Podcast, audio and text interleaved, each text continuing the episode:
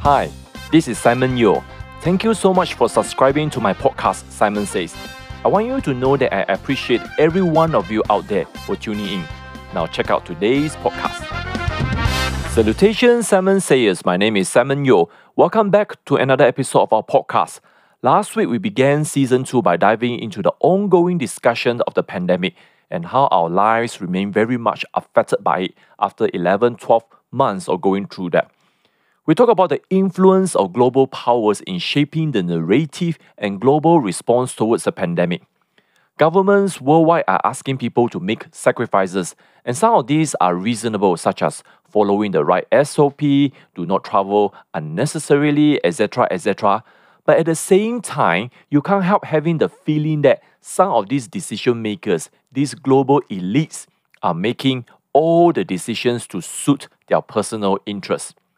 In Malaysia, especially, there is this perception, real or not, that our government is making all the decisions in the interest of self preservation. Decisions are made to benefit the interests of those associated with certain political and business class. Which leads to the topic that we want to discuss today big government. Now, what is big government? Why is it important for us to understand this? Now, we need to be aware of the happenings in our nation so that each one of us can begin to have a say in terms of where we want to go forward in the future. Now, remember in season one, we talked about how each one of us, there is a voice. We have a voice, and we need to begin to learn to express that voice so that we can say, this is where we want Malaysia to be in the future. That is our way of participating in the nation building of Malaysia. And I believe every listener out there, you and me, we are supposed to be involved in this project. So, in order to do that, we need to have an appreciation of where we came from. We need to understand the history and foundations of our nations. Without that, we will not be able to advance to the place we desire to go. So, going back to the discussion on big government, it is essentially the concept that government knows the best. So, it's like the more layers of governmental involvement, the more layers of bureaucracy, the better it is. I know some people will be like, this is such a strange mindset to have, but there are many people who embrace this. The government is seen as a savior of the people, it is seen as a provider of the people. And those who often embrace big government, it is often a matter of philosophy and political preference. These people genuinely believe that government knows the best, they can do the very best job. And that's why this same group of people usually advocate for huge amount of resources to be given to the government. So, you know, the same group of people, when emergency is being declared, because essentially what emergency in Malaysia means is that a lot of the power and decision making goes to the central government, and they are quite alright with that. The same group will often embrace nationalized healthcare, nationalized education system. Now, what do I mean by nationalized? It means that the whole system is being funded by the government, it is being managed by the government. The policies are set by the government. So we do have nationalized healthcare in the sense that much of the management of hospitals, healthcare systems are done by the government. Of course, there are involvement of private entities as well. In education system, for the longest time, we have a nationalized education system all the way to high school. It's only in recent years we begin to see private schools emerging and offering a different stream and spectrum of education. So, this is as opposed to the reliance on private enterprises. Now, the opposite spectrum, those who are against big government, the reason they do that is they see big government as a prelude, as a almost like an introduction to socialism. And eventually, people will be encouraged to be lazy. Now, one of the things we need to be clear here is this big government doesn't mean that it is a socialist government. But on the other hand, a socialist government will always require a big government. Now, this is a topic for another day, and hopefully, in future episodes, we'll be able to dwell further into this. Now, those who oppose big government, this is their primary reasons, and is that they see eventually the spirit of self starting. Now, what do I mean by self starting? It is simply the ability to make it true, to make it work when you work hard. But you and I, we both know, we all know that working hard is not the only prerequisite. Sometimes we need the right opportunities, we need the right favors. So, this spirit of self starting, the group that is opposing big government, they fear that this spirit will eventually be extinguished. It will be removed. It will be discouraged. And because when you have big government and government is helping you to deal with all sorts of issue, you know, there's no need for a person to be a self-starter. They can just wait there and waiting to, to be to be given all the handout, etc., etc. So it is important for us to see that this is a contentious topic. There are supporters, there are detractors, and that's what we want to discuss today.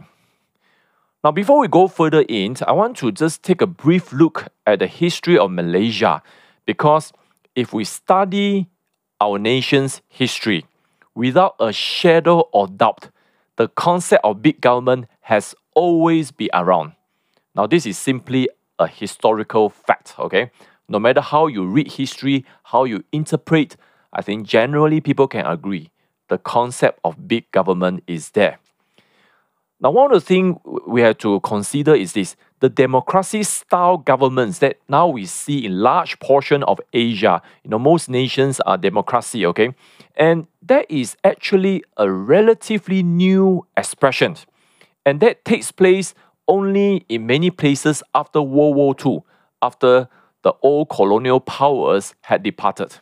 So, what I'm trying to say is that, in general and historically speaking, Asians in this part of the world, we are used to be ruled by powers.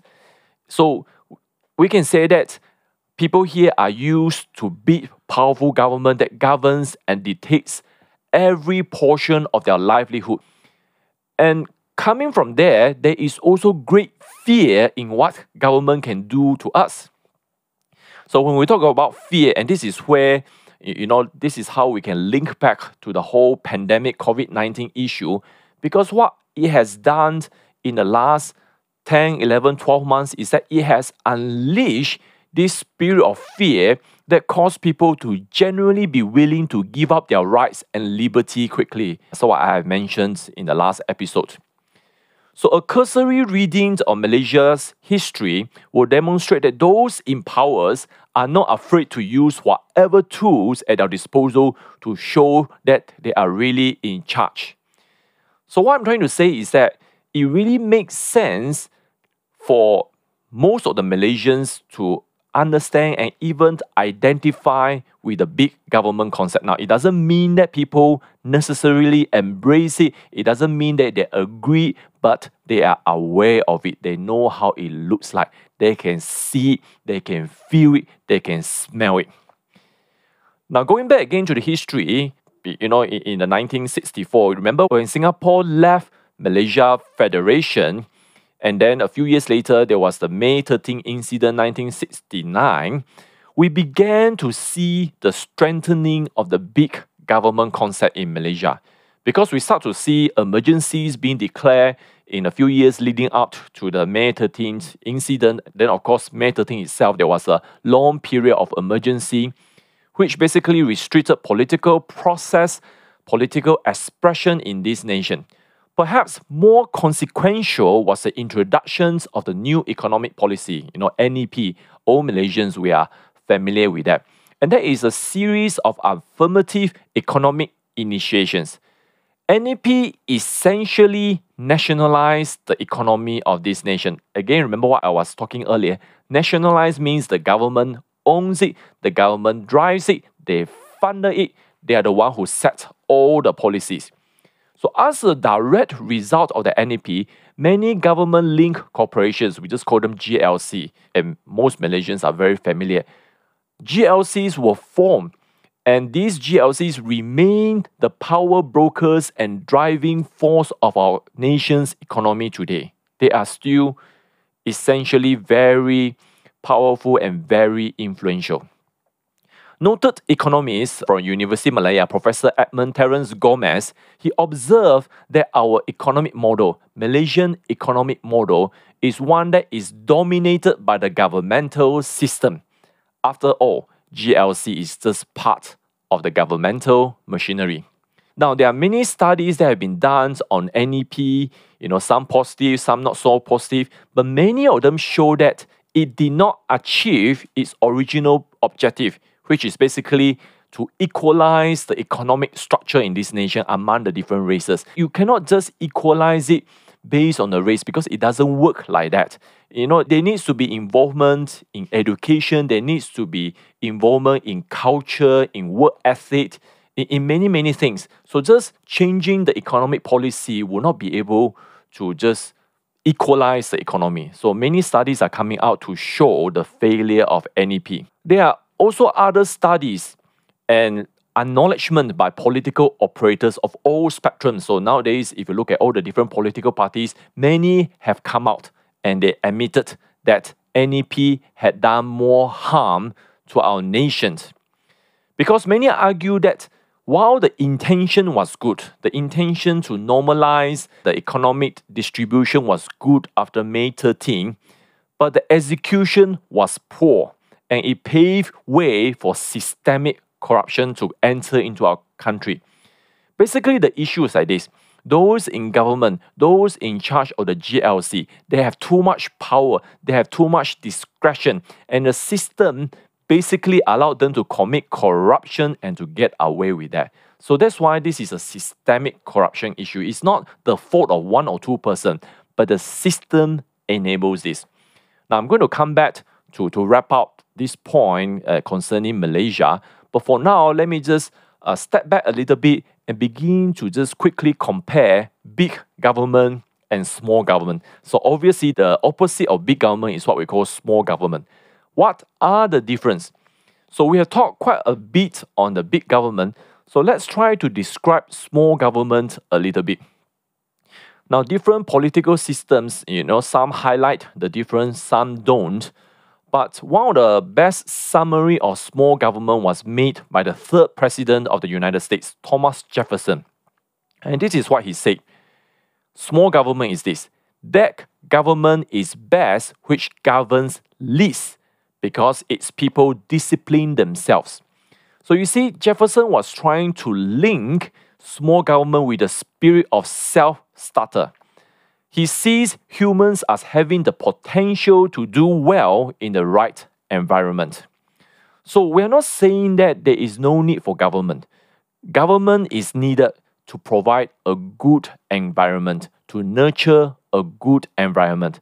But at the same time, the people must be allowed to work out their potentials, to express their potential without too much interference. So the contrast is really between limited government. So on one hand, small government, less interference in day-to-day lives, then to the other spectrum, the big government. Government should solve all our problems. So you can see that I believe the right solution for all the different nations is really a balance.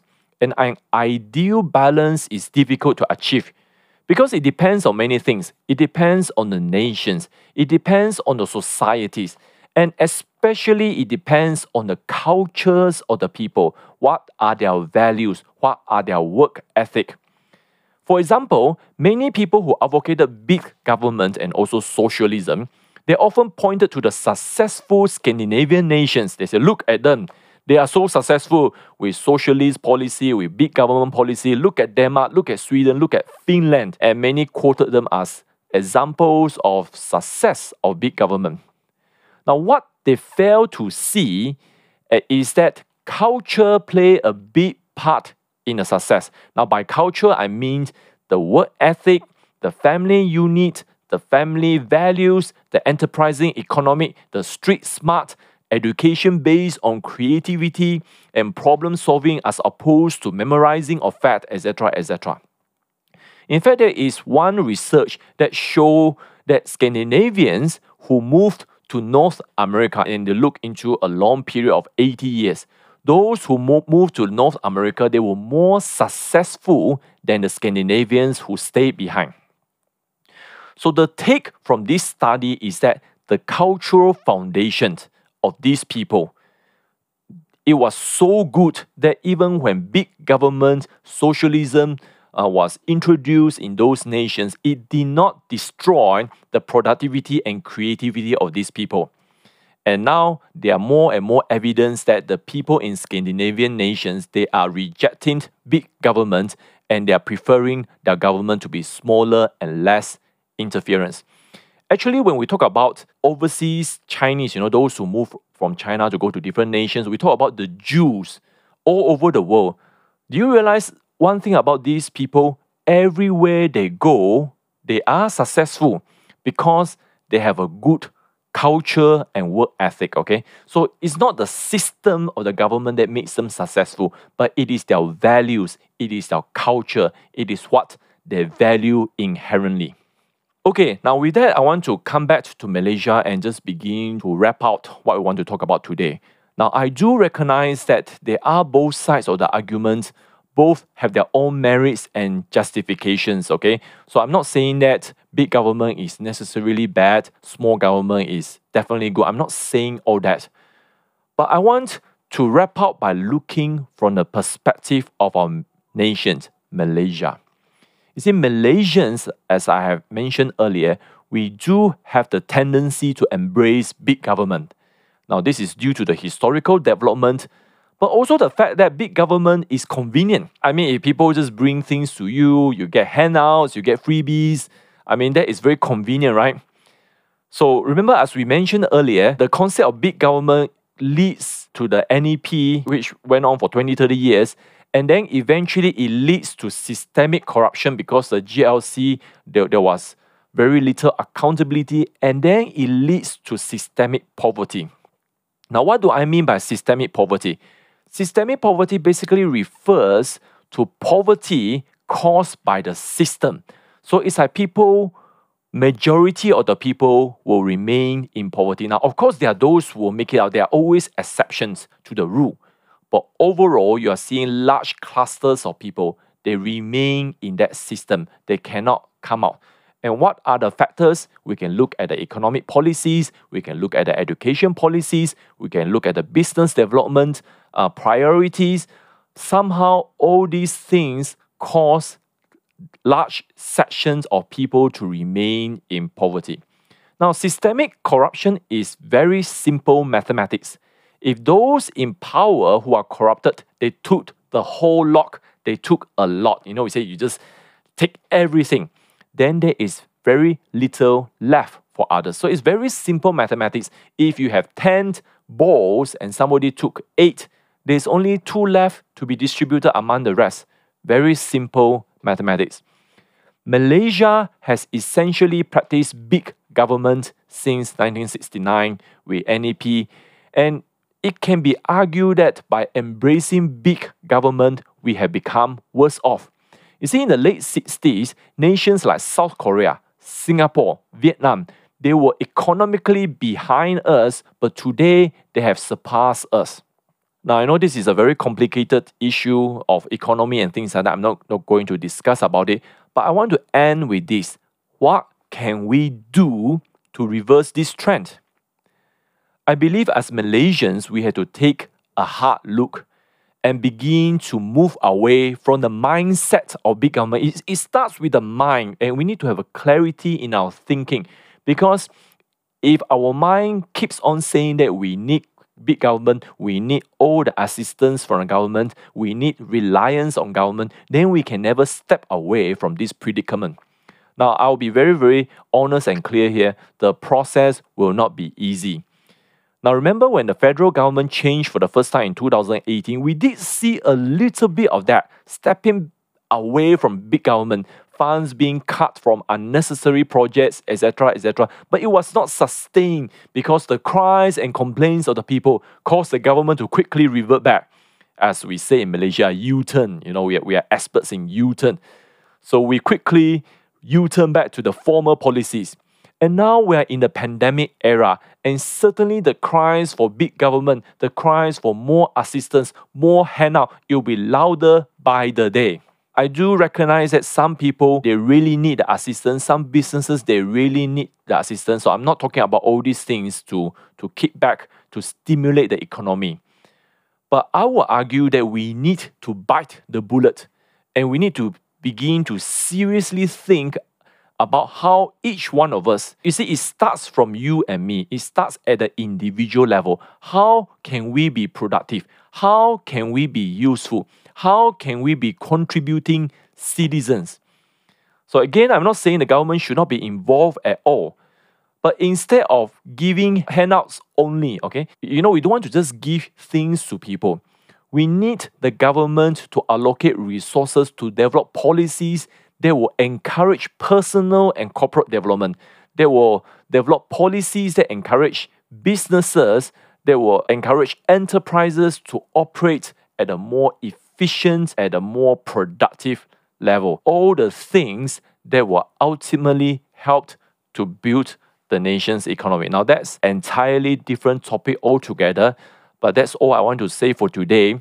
So that's it for now. Now stay tuned for future episode where we'll begin to break down other issues that concern us as Malaysian as we begin to embark on this journey of nation building. Until next time, bye bye.